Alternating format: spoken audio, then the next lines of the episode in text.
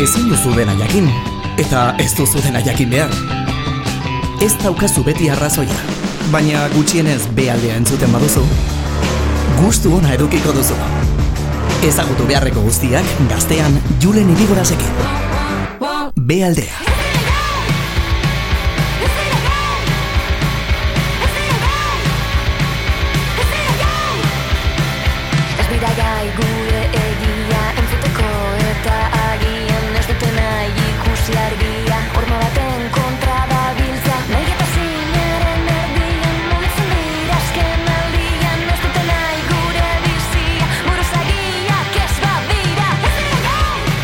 Oso gertukoak sentitzen ditugu eta zerbaitegatik da 2000 eta emenetziko maketa lehiak eta beraiek eraman zuten eta arezkeroztik kaleratutako guztietan jarraitu ditugu.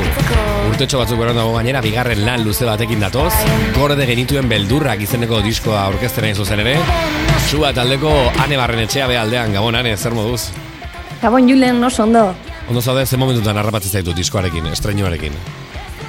Ba bueno, e, asteburu honetan hasiko gara ja kontzertuekaz, gure gorde genituen beldurrak e, aurkezpen e, gira honetako kontzertuekaz, así que bueno, gogotsu gauz. Urduri ere bai ala ez, ze karo, ba, Bai, gogorren saiatzen ibili zaretela, eta ez dakit lehenengo aldia den kanta hauek zuzenean jotzen dituzuela, edo aurretik baten bat jode zuen, edo nola izan den hau.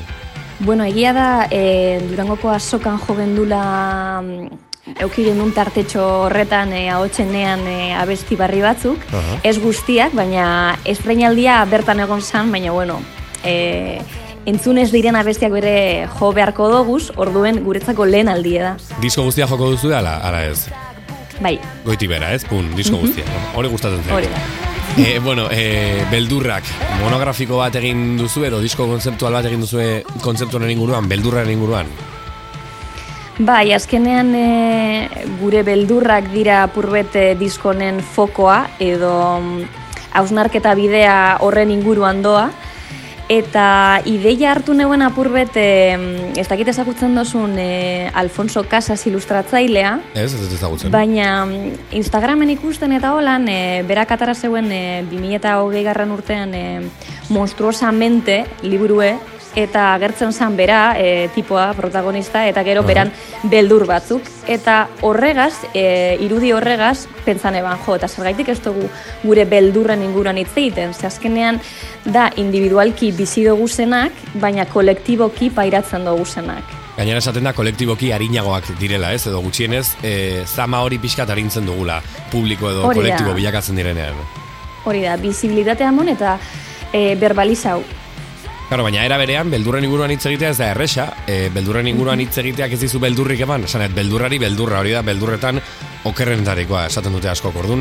Horren aurka egin duzu ere bai, ala ez?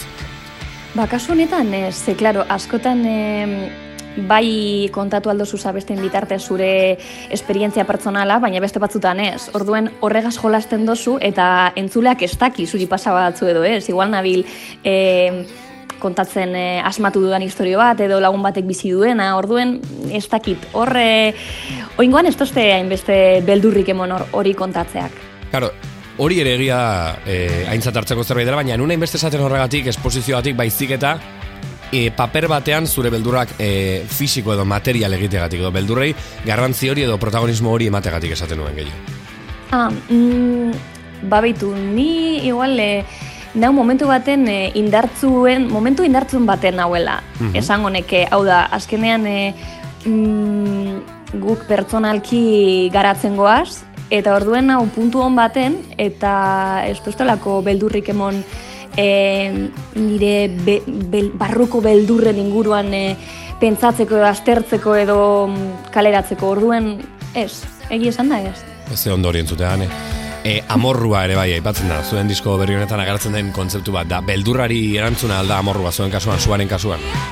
Hori da, bai hau da, ze azkenean beldurrak guk sortzen doguz, e, gure monstruo txiki horretatik, eta azkenean guk gara e, gure beldurren zaindariak, eta egin behar duguna da, ba, momentu baten amorrua sentitu dezakegu, baina gu izen behar gara mm, gai beldur hori e, isiltzeko.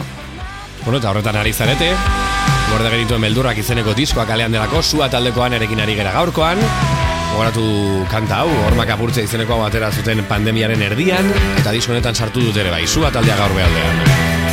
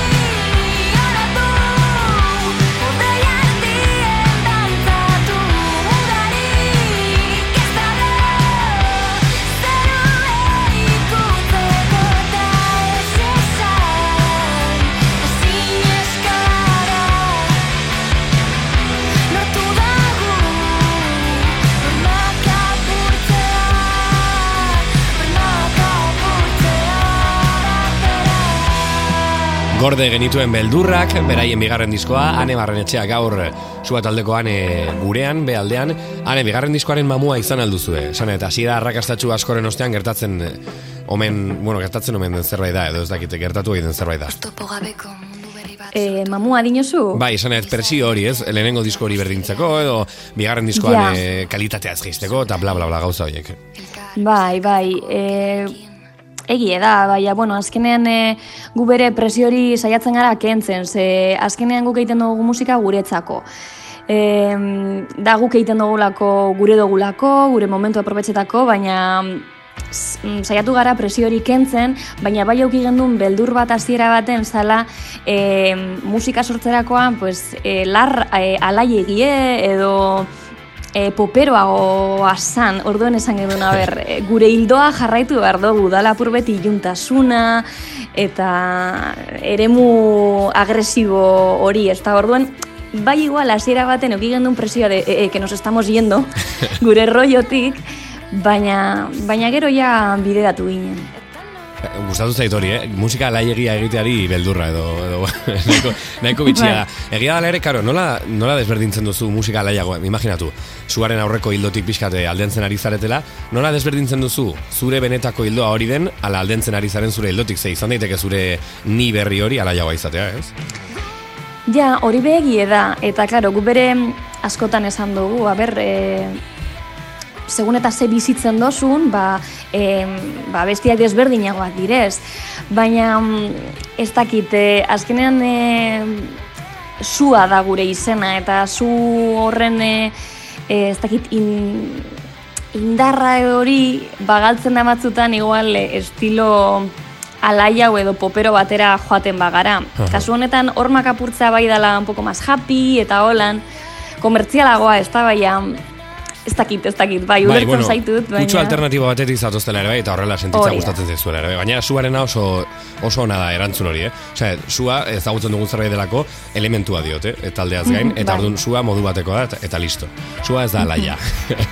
bueno, e, ala ere, iruditzen zait demora hartu duzuela, diskoa egiteko, ez dela korrika eta presak egindako zerbait, e, presiopean, garrantzitsua izan zen zuentzat e, topatzea momentu hori nun orain idatzi dezaket, orain badakat zer esan, orain badakat zer komposatu. Ba, baitu, paseiako nahi esateko da, e, beti harrapatzen gaituela gero denborak. Osea, hasi ginen oso lasai, claro, pandemiak harrapatu gintuen, orduen, bai, de tranquiz, de tranquiz, baina gero azkenean, e, igual, abesti pilo bat eukigen duzen, baina, oie, ja espabila ibarko gara, eta atara aliketarinen, eta edukia hori, ba, jentak entzun, entzun behar de, osea, azkenean, e, talde bat, e, ba, mantentzen da bizirik e, edukia ateratzen dozu negian, ezta? Esaten da artea ez dela inoiz amaitzen, baizik eta erabakitzen duen artistak noiz gelditu, ez? Edo noiz itxi zerbait. Hori da. Bai, bai, bai.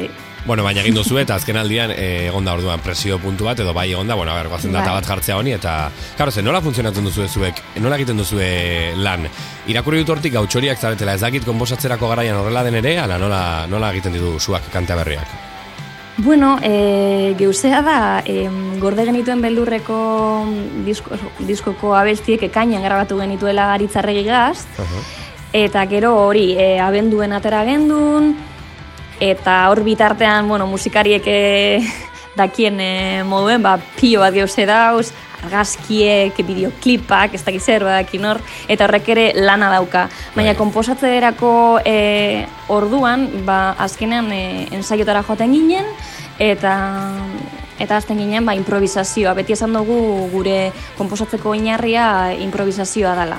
Aha. Eta igual hasten da ja nire bajuko linea bat eiten, gero horregaz batera e, julen hasten da gitarra jotzen e, bajuarekin ondo doazen notak e, jos, Gero mm, Estebanek eh, sartzen dugu ritmoa eta ni melodia egiten dut. Eta gero azkeneko parte moduen ja letra sartzen dut. Behin nahiko- musikala eginda dagoenean. Nahiko espontanea da orduan, ez? Esan, et, momentuan egiten den zerbait, ez da inbeste ordera gaiu bidez egiten den musika, orain gaur egun asko egiten dutela horrela. Bada zerbait lokalekoa. Bueno, pandemia aurreko talde bat zarete, aipatu duzu gainera, eh, pandemia aurretik hasi zinetela disko hau egiten. Asko hitz egiten da pandemia osteko olatu berri horren inguruan, e, iruditzen zait modu batean ala bestean, olatu horren parte bazaretela. Ola, o, esan dut, olatu berri horren parte bazaretela, baina esan bezala aurretik datorren talde bat izan da. No, nun ikusten zarete puntu horretan, Euskal Herriko musikaren panoraman zentzu horretan, nun ikusten duzu ez duen burua. Esan dut, ze baduzu erroka, badituzue gitarrak, badituzue e, bueno, ba, aspalditik, largoita margarren markan egiten ziren gauza asko, baina era berean bazarete freskoak eta bazarete esango nukenik e, oso garaikideak. Nola ikusten zarete zuek e, testu inguru honetan? Ba, zuk esan duzun moduen, egia da, azkenean pandemia ostean e, talde berri asko e, aurkeztu di- direla edo agertu direla, eta orduen e, egia da igual orain e, gaur egun gehiago entzuten den musika estiloa dala igual ba, trap edo ol, estilo antzekoak diren Aha. e, musika generoak, baina bueno, nik uste dut gu gure lekutsu edekogula, gu gure estiloa mantentzen dugu, orduen e, ez dakit e, gure dopentza gu gure publikoa dekogula. Noske, bai, ez bai, bai. Em, gogotzu gauz, eta bueno, baina eske esan, ezin dutut esan zelan e, ikusten garen, ze nik uste dut em, jireagaz ikusiko dugula benetan, jo, ba, ze puntutan em, egon algaren edo norarte heldu algaren e, disko berri honegaz, ez dakit. Claro, gara neurketa hori falta zaizuela, ez? Asko balio duen neurketa hori, ez dela bakarrik Spotify for Artisten jartzen duena, edo, Hori edo streaming zenbakietan jartzen duena. E, Claro, era- azkenean ikusi behar duguna da, jenta badator gure kontzertutara, Claro. ia datorren, ez lan e, pasatzen demuen, eta guzti hori bai. Eta gaina zorionez, edo zoritxarrez, e, bueno, nik zorionez esango nuke, baina ez da beti e, Spotifyn bisita gehien ditunak, gero jende gehiena sartzen du areto batean, talde mota asko daude, badago publiko bat oso e, plataforma digitalena, badago publiko bat gero aretotara oso juten dena eta oso fidela dena, publiko bat festagiroan mugitzen dena, zorionez ez da musika talde izateko mota bakarra edo modu edo era bakarra beto esan da ez dago. E, Hori da. eraginak, badakit musika azaleak zaretela, A ber, esaten da askotan musikari izateko musika zela izan martzela, baina ez da beti horrela, baina zuek bai nahiko digerrak zarete, zer ibili zareten zuten, diskonek zeinen eraginak dazka. Ba, bueno, azkenean e, mm, beti esan dugu bakotza beraren e, e, musika taldea dituela, eta hori, baina, bueno, bateratzen dituenak, ba, izango ziren, e, beti komentatzen dugun Wolf Alice, e, Dreamwife, gero Elastica bebai, Strons, e, Courtney Barnett, e, Black Honey, eta bueno, gero importantea da bebai, ba, Julenek entzuten dituen e, musika taldeak, e, igual post-hardcore edo hardcore punk e, alderdien egongo zirenak, ba, eroen artean e, Basement eta mm, Super Heaven taldeak. Bale, orduan, bueno, badago, badago abaniko bat hor barruan, eta ea naiz eta ikusten da gusto antzekoak izan ditzakezuela, ez dela beti horrela, eta bueno, bakoitzak bere aletxoa jartzen diola suari, ez, esango genuke. Bueno, e, kontzertuak, aipatu ditugu kontzertuak gane, jakinako nuke nun diren, noiz diren, noiz hasten den bira hori, eta ba, batematek sua ikusi nahi baldin baduzu zenean, zer egin behar duen, nola joan behar den. Bale, ba, e, larun bat honetan egongo gara e, ondarrun, portuko rampin, kokeinegaz batera. Egie da kokeinegaz e, hainbat e, kontzertu ditugula batera. E, datorren e, astean ostegunean, e, Bilboko kafean zokien joko dugu bebai kokeinegaz batera. Eta horrek direz e, urtarrilekoak.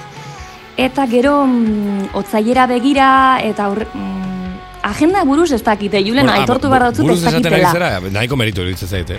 Bai, bai, benetan. e, baina, bueno, donostitik ere pasako gara, da badabatik. Em, ost, kultur ostegunetan arrasaten ematen direnak e, bebai egongo gara. Otzailean, uste dut izango direna. Eta... Mm, orain buruz, eske ez dakitut Bueno, gehiago info gehiago nahi duenak sua taldea, abildua sua taldea Instagramen eta hor jarriko duzu dena, suposatzen Bai, Julen, eske janirek botako oste bronka bat terriblea zein, oste. Osa, zelako promo txarra egiten dozunan, benetan apunti izuz horrek euse. bueno, a ver, zuen mentzua eta bera, ez, ez brometan ari naiz. Ba- Baina egia da dana ezin dela egin eta eta buru belarri zaretela hor zuzenekorik bikainena eskaintzeko, beraz, sorterik onena eh, ane etorkizunean eta zuk esan bezala, bueno, kanta bat entzungo dugu, eh, zuk aukeratu duzun eh, geltokia kanta konkretuki, zergatik hau, eh, ze- esan dizut eta nahiko zalantzarik gabe esan duzu hau. Bai, ze disko osotik nik uste dut dela lasaien emoten duena zikera batean, baina gero indar asko dekon e, abestie da, eta mm, ez dakit e, niretzako nahiko berezie da, eta mm, ez dakit gustoko, gustoko dekot, bai. Geltokia beraz, hori entzungo dugu, zuaren eh, bigarren diskotik, hain zuzen ere, atera berri duten, bigarren lanetik, ane, esarka handi bat eta eta zaindu zaituz. Bai, berdin. Aio. Bat, agur. Goizero bezala ikusi ginenan Galtokiko atean besarkatu egin nahian Goizero bezala ikusi zentudan begietel Ezin eskoa da jakin nuen bertan Ibilbide desberdinetan bizi gara Norabide aldatu edo bertan sartu, sartu, sartu suba